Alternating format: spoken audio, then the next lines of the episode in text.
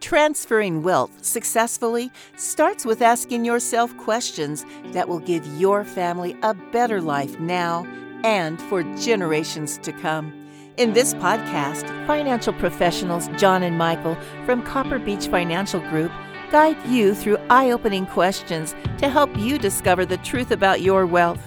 Now, on to the show. Hello and welcome to the Truth About Wealth with John and Michael Parise of Copper Beech Financial Group. Good morning, gentlemen. How are you? Good morning, Eric. Good morning, Eric. We're good. How are you doing? I am doing fantastic. I'm really excited about today's podcast. You guys sent me some notes and some samples, uh, which I don't usually get samples in the mail, but uh, I got some samples today, and uh, I'm really excited about the topic. Great. Yeah, we're going to talk about legacy letters today. And we've spoken about this a little bit before. And John, you were mentioning earlier how important this piece is. Why is it so important? Yeah, I, I mean, after doing this for so many years, I realized a, a while back that that the communication, the messaging of values, and how the generation, the generational focus should be into transferring those values to the next two or three generations, if, if that's what your goal is. And these these letters are a key part to really understanding where the, where it all started. You know where where those values came from. It's that G one generation one to generation three kind of a concept, where you go out three generations. You know who's great grandpa. You know who's great grandma. It goes back to our question we ask all the time: How do you want to be remembered? So this letter, I think, is a very, very important part of your estate documents. That's not part of your wills and your trusts. It's a letter that's a, that's affiliated with it that gives that direction to the family members, and more importantly, the trustees that manage the trust that we put put in place. That's the important part of this as well, and Michael will get into that as as the attorney drafting these type of documents. Well, yeah, and, and this this letter really goes alongside. There's two documents that a lot of our families draft that, again, as you mentioned, Dad, transfer the values and really these are the key documents that avoid that shirt sleeves to shirt sleeves proverb that we've mentioned quite a few times on the podcast. But but the other document, in addition to this legacy letter that we're going to talk about today, is the family mission statement or family constitution, which I know, Dad, you had a a podcast with yes. Eric. Mm-hmm. I think it's episode thirty, I believe great podcast. I was at a family engagement, so I was wasn't able to be on that one, but you did a great job. Which uh, I always know you're going to do a great job, even without me. I know it's it's tough sometimes without me being. he, he wants a raise now. Uh, but yeah, you did a great job on that. But yeah, this this legacy letter we're going to talk about today really works in conjunction with that family mission statement. Yeah, absolutely. And, and like I said, you guys sent me a sample beforehand, and I was telling you that I, I was almost late to our meeting because I was so engrossed in reading the mm-hmm. sample that you sent me. We got you. you. You really did. I mean, it, it's. Yeah. You know my history. I've, I've worked with kids and youth for a long time, and reading the the part of the letter that was from the father to the to the child was just it was amazing and, and, i just thought it was just so beautifully written so beautifully done and touched on so many important areas that i just love the concept and, and really that's all I got through before I before we had to get on this meeting. So yeah, I'm I'm excited to to hear Michael, especially from your viewpoint, kind of how this begins, how this process starts from the legal side. Yeah, before Michael jumps in, I, I, I was thinking about this a while back, and where did this legacy letter idea come from? Do you have any idea, Eric, how long it's been around?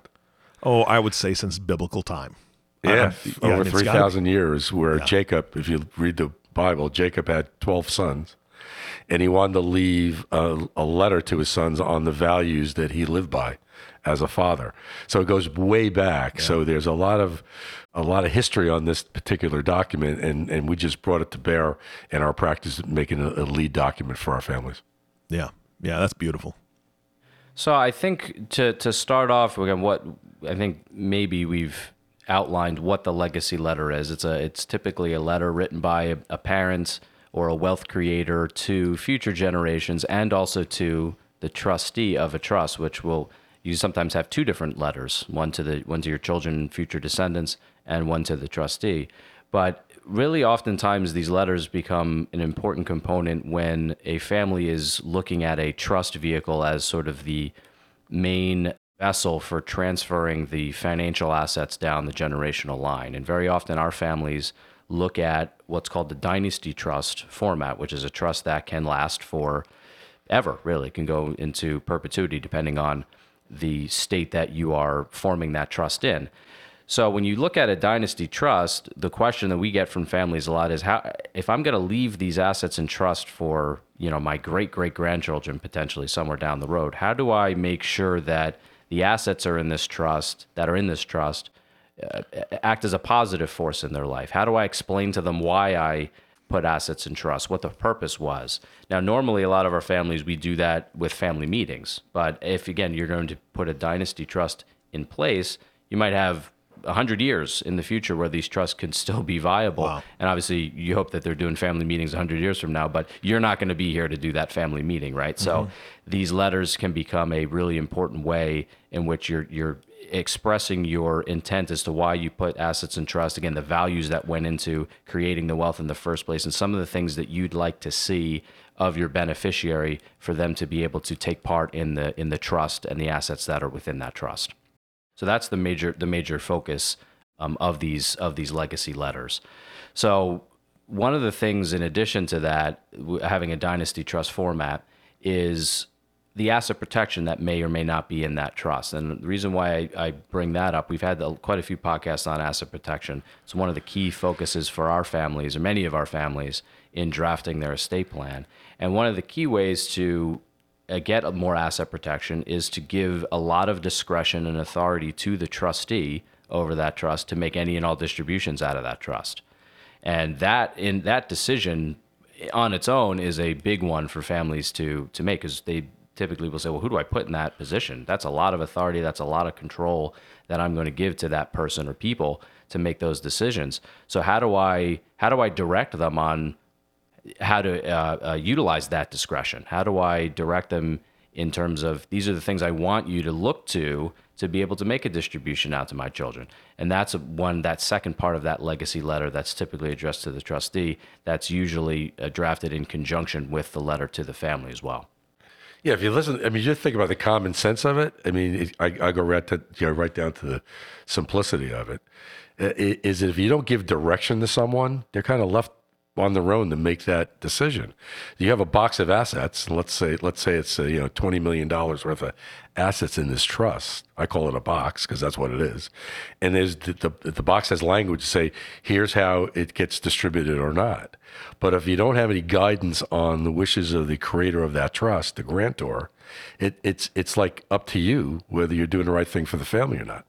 So this is a logical step we believe that says I'm going to build a roadmap for that trustee, so at least there's guidance based on our wishes as a as a family as it relates to giving money to our children and they're the conduit to make that successful or not so it's a it's a to me it's common sense but but again it's it's not not everything's common sense right eric Yeah. it's some sometimes it is sometimes you go what Yeah, anyway, so we, we we're focused on that something blew me away. First, I gotta I gotta ask: Is this sample letter? Are these documents available to our listeners? Can they get a copy of this? Mm-hmm. Yes, actually, one of the samples that that I sent you, Eric, comes from the appendix of a book called Family Trusts. Okay. A guide for beneficiaries, trustees, trust protectors, and trust creators. It's by Hartley Goldstone, James Hughes Jr., who's um, we've quoted him quite a few times on the podcast, and Keith Whitaker. They collectively put out a book a few years ago called Family Trust, and that legacy letter sample that I sent to you is in the appendix of that book. So if anyone is listening that has a trust that's in place, or maybe you're a beneficiary of a trust that was put in place by a family member in the past, that book is is really really good to read. It really I think outlines a lot of the things that we're going to talk about today about these legacy letters and and how they could be a positive force in in a trust beneficiary's life. Yeah, and I, I want to. The reason I asked that question, John and Michael, is because I'm, I'm going to reference it again. I mean, that's where I was referencing about the patriarch to their child. That part of the letters in there. But what what really got me, and it was just a reoccurring theme when you're talking about the trustee, the the word and verbiage to the trustee and to the family about the trustee. I kept thinking Godfather right because if you if you look at what a godfather's role or a godmother's role is in a child when you have somebody that's going to be the godfather of a child then or godparents if you want to call it that way a lot of the verbiage is the same invest in them get to know them tell them your hopes dreams and and what you want and your fears right? All this verbiage is in this letter talking to the trustee about getting to know the child and talking to the child about get to know your trustee. Understand that they're on your side understand that they're there for your best interest. They're they're in lieu of me because i'm gone. Uh, i just i found it beautiful and that's that was kind of the reoccurring theme that i kept hearing because it really really was pushing relationship over uh, a monetary thing Oh, yeah. Oh, absolutely. Yeah, I mean the the relationships and and communication is, as we've said multiple times with in multiple contexts on on this on this podcast, has is really critical. yeah A lot of times we talk a lot about the technical designs and tax savings and investment growth and risk management and all of that is is vital as well. It's all important, but the communication element, the relationship element is really the glue that holds everything together generationally for families. And what's interesting when you look at this document, I'm going to get a little sidebar here. I was going through some papers in my in, in one of my boxes. we all have boxes at our house, and I found an envelope that with a lot of information in it, papers, and I found a note from my mom written in her hand. Mm. Now, mom, my mom died 35 years ago and and the chills I got when I looked at that, that was my mother's messaging on that letter, and it was it was a note to my you know to my brother actually, and and I just said, wow. So so these these legacy letters have have an emotional piece to it, and sometimes when you think about uh, starting one of these letters, you know, look at some pictures of your kids and and look think about your history of your of your life around you, and that helps start this from my standpoint to get it moving on mm-hmm. how you want to communicate to that trustee. So I, I know I get a little emotional about this because it's that important that that you recognize that this is you communicating through a trustee that has all that responsibility to watch over your children and beyond. And that's a huge responsibility. So you want to make it easier for them. And that's what this is all about. Yeah, and to, and to add to that, typically when you think about a relationship between a trustee and a trust beneficiary, very often, this is one of the things that Copper Beech tries to to avoid, but very often, the first time the beneficiary really knows even knows about the trust or knows about that there's even a trustee that's in control of the assets really of the family wealth is when let's say mom and dad pass away. And that's of course a very tragic time just in and of itself and now all of a sudden the the future descendants or children of the family are thrust into this very legal relationship between themselves and the trustee. And if that's not if that relationship isn't massaged or or, or nurtured that can create a lot of friction as you can imagine uh, down the road. And and that's really where we all that have trusts in our estate plan have good intentions for them but if they're not managed or nurtured properly unintended consequences and pitfalls can develop as time goes on Yeah, the trustee roles. i i I mean, we, and we've had podcasts in the past when we talk about trusts and how they operate, and and the trustee decision from a family to put someone in, in charge of this box is not an easy one. And we've mm-hmm. talked about that in the past. We we struggle with a lot of our families that we require three in line trustees, Yeah. not just one, because because that one passes away. Now what? Then the Yeah. courts appoint someone potentially. So, but to get one sometimes is a challenge, no less three.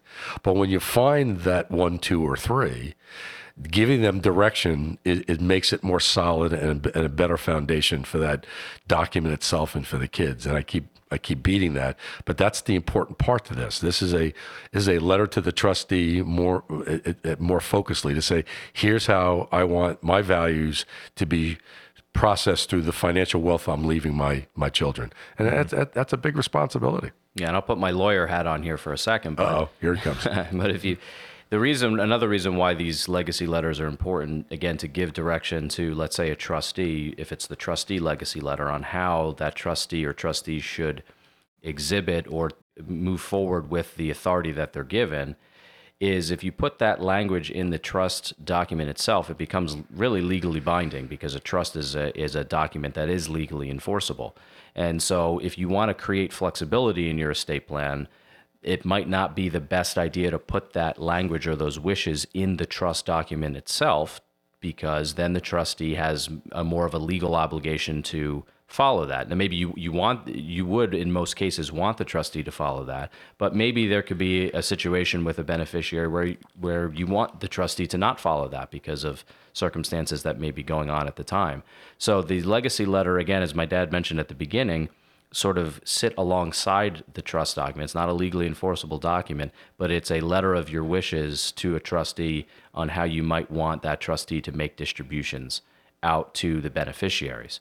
And the language of the trust really dictates that as well. Because again, if you're going to have in your trust language that says all the income of the trust should be distributed out to my beneficiaries monthly, I'll just use that as an example. If that language is in place, the trustee really doesn't have much authority mm-hmm. to exert any discretion. They have to make that distribution monthly. But when you start putting in language that my trustee has the discretion to distribute assets out to my beneficiaries, now you're giving a lot of authority to that trustee.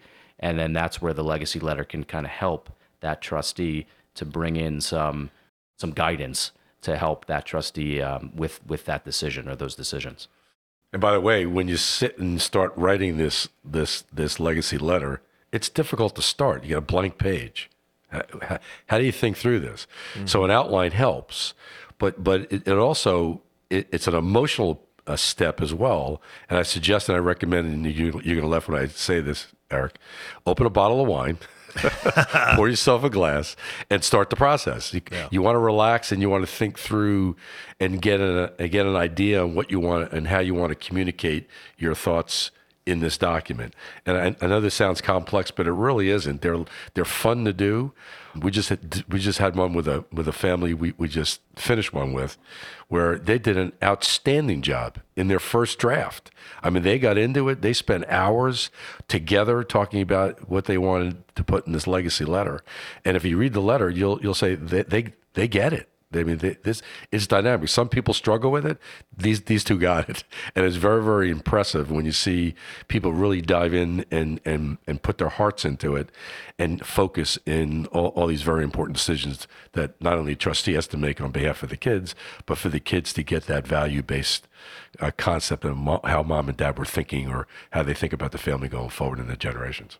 Yeah, and to, to switch gears a little bit towards the letter that might be written to the to the children and the beneficiaries, that nurturing relationship that you talked about, uh, Eric, a little while ago, is one of the key things that many families will put in that letter to the beneficiaries. Is to yeah. again to walk through why the trust may be in place, to encourage them to have a relationship with the trustee, because being the trustee is oftentimes a a thankless job. It's a difficult job one that not everyone is is set out to do very well. And so a lot of times these letters that are written to the beneficiary encourage the beneficiary to develop that relationship with the trustee and so that to, to make their job a little bit easier as well. Yeah, so when you when you think about families in general, I'm gonna be a little different here. Memory's interesting. I think back and what I remember about my mom and dad, and the older you get, it wanes because mm-hmm. it's just over time. And these these letters help remind you as a person on who your mom and dad were. And so so to have that type of a a document that you could go back and review and understand where they came from, it's helpful. And that's just my own personal view. Yeah. I think it's it was fascinating when I picked up that note from my mom and I read in her hand what she was saying, like she was right there so it, it's it's it's wonderful to see that that that come together in a family, and and and hopefully you pass that responsibility to your children to write their legacy letters to their children and so on and so forth. And that's our goal is to keep this momentum of this wealth creation that mom and dad left to the generations and beyond to keep it growing and keep it being made, you know, a, a major part of the success of the family going forward. It, it's just to me it's critical yeah, Dad. Let's. This is all great, but let's let's talk about maybe some things that families can think about including in a legacy letter. Maybe if they're listening to this and they uh, like the idea, but they don't know where to start. I obviously we talked about opening a bottle of wine. That's maybe step one, but that's obviously step let, one, right? Eric? Let's talk. Yeah. Uh, let's talk step two, and and what are the things that many of our families typically include in these legacy letters that that families might want to consider for theirs.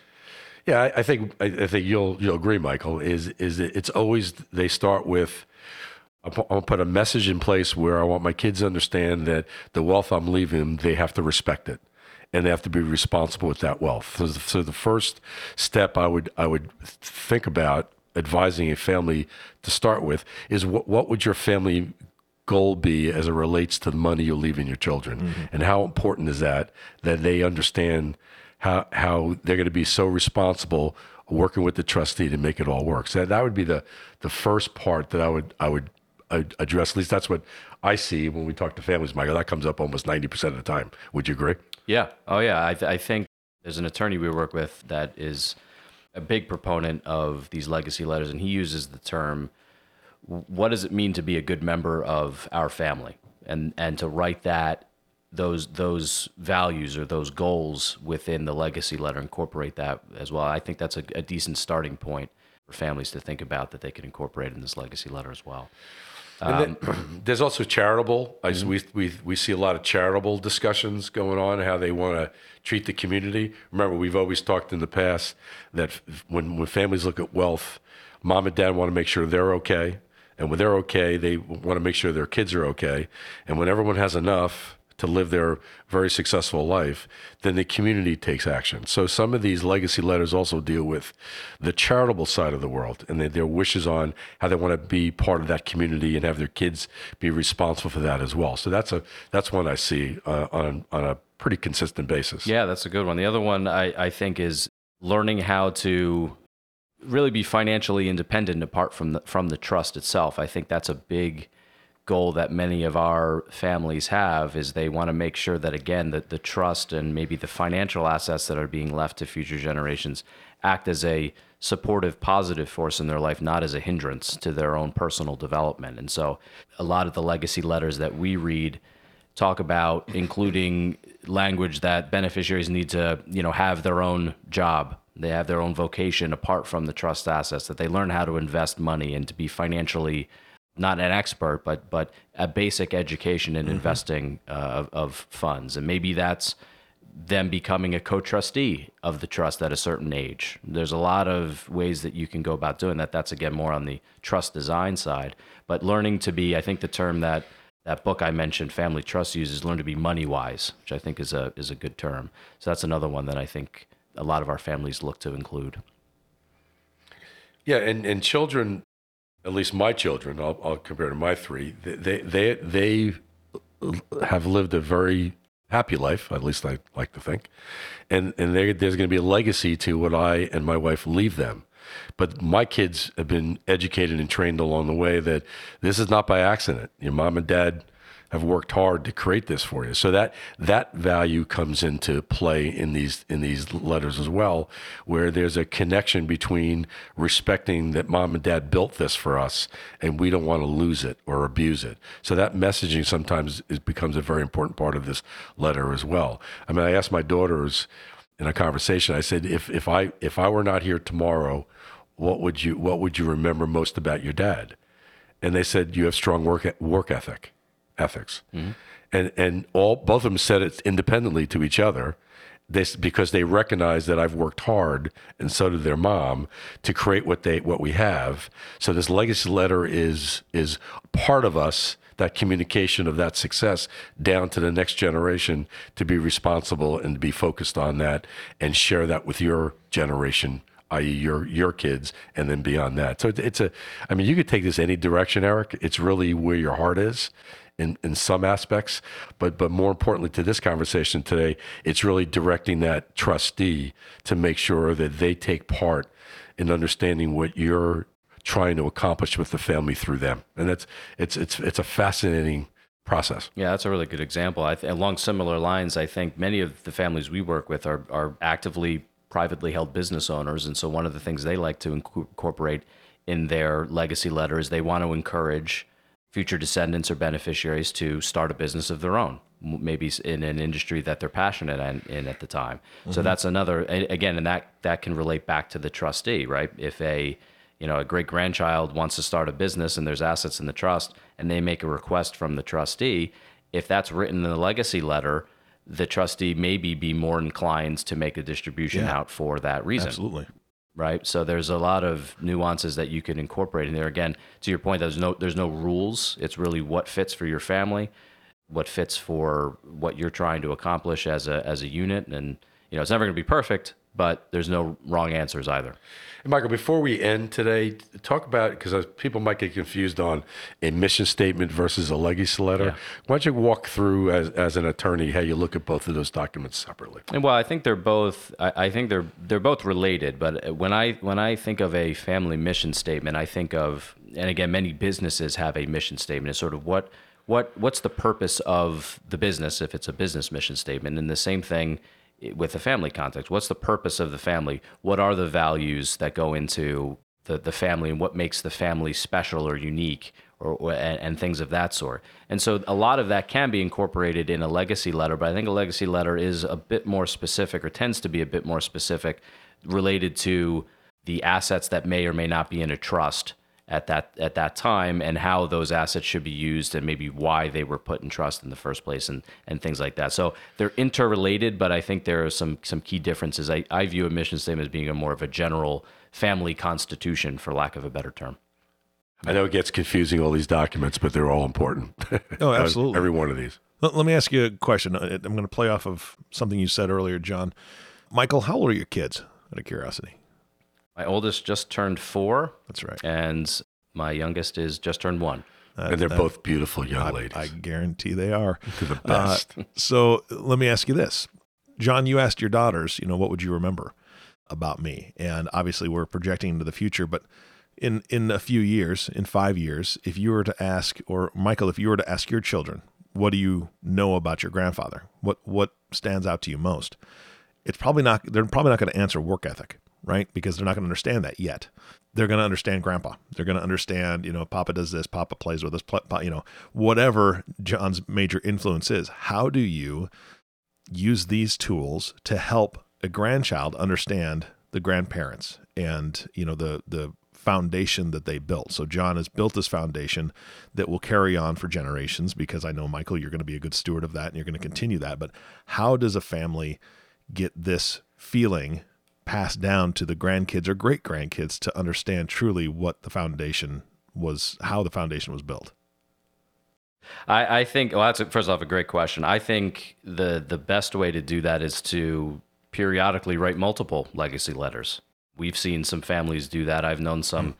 some families that have written multiple versions of a legacy letter or they've make it made it specific to their grandchildren where they've written leg- letters at different times, right, mm-hmm. as a way to kind of tell their story. Because obviously, t- I think what you're you're getting at, Eric, is you know a nine, an eight or nine year old might may, might understand a work ethic or a, a hard work ethic, but not the way that a 21 year old would. So I th- there's I, I would think different layers of these letters that you can put in place at different times depending on where the family is at, at that given time. Yeah, one of the things we've done in, in, in the past, and I think we mentioned this on the podcast before, and I did it with my aunt.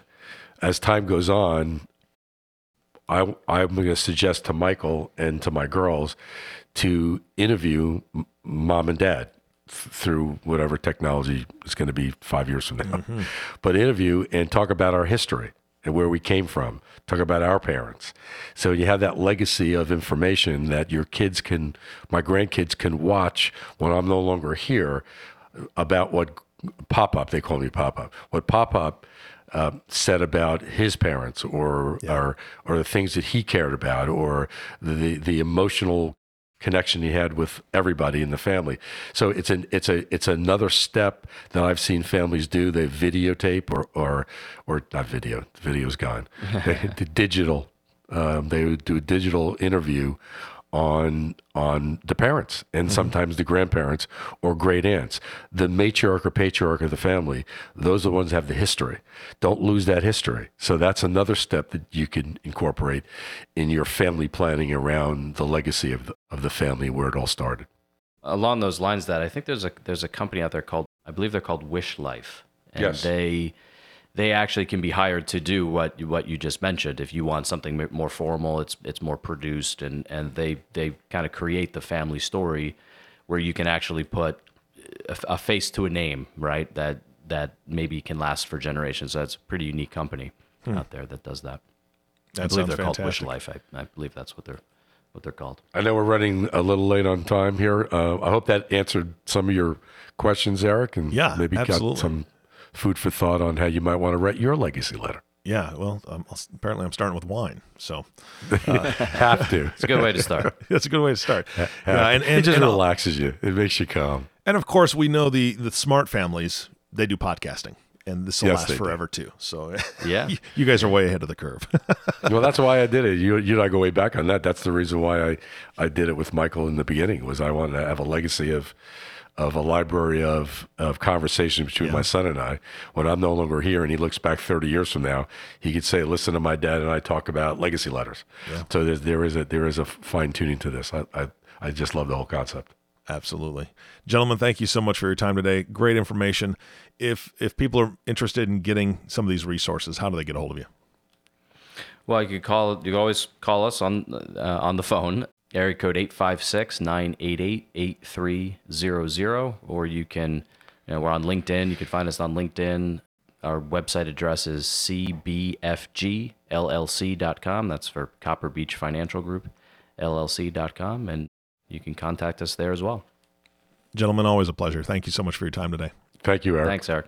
You bet. And thank you for listening to the Truth About Wealth podcast with John and Michael Parise. If you have not subscribed to the podcast yet, please click the subscribe now button below. This way, when John and Michael come out with a new podcast, it'll show up directly on your listening device. This makes it much easier to share these podcasts with your friends and family. Again, thank you so much for listening today. For everyone at Copper Beech Financial Group, this is Eric Johnson reminding you to live your best day every day. And we'll see you next time. Thank you for listening to the Truth About Wealth podcast. Click the subscribe button below to be notified when new episodes become available. The information covered and posted represents the views and opinions of the guest and does not necessarily represent the views or opinions of Copper Beech Financial Group. The content has been made available for informational and educational purposes only. The content is not intended to be a substitute for professional investing advice. Always seek the advice of your financial advisor or other qualified financial service provider with any questions you may have regarding your investment planning.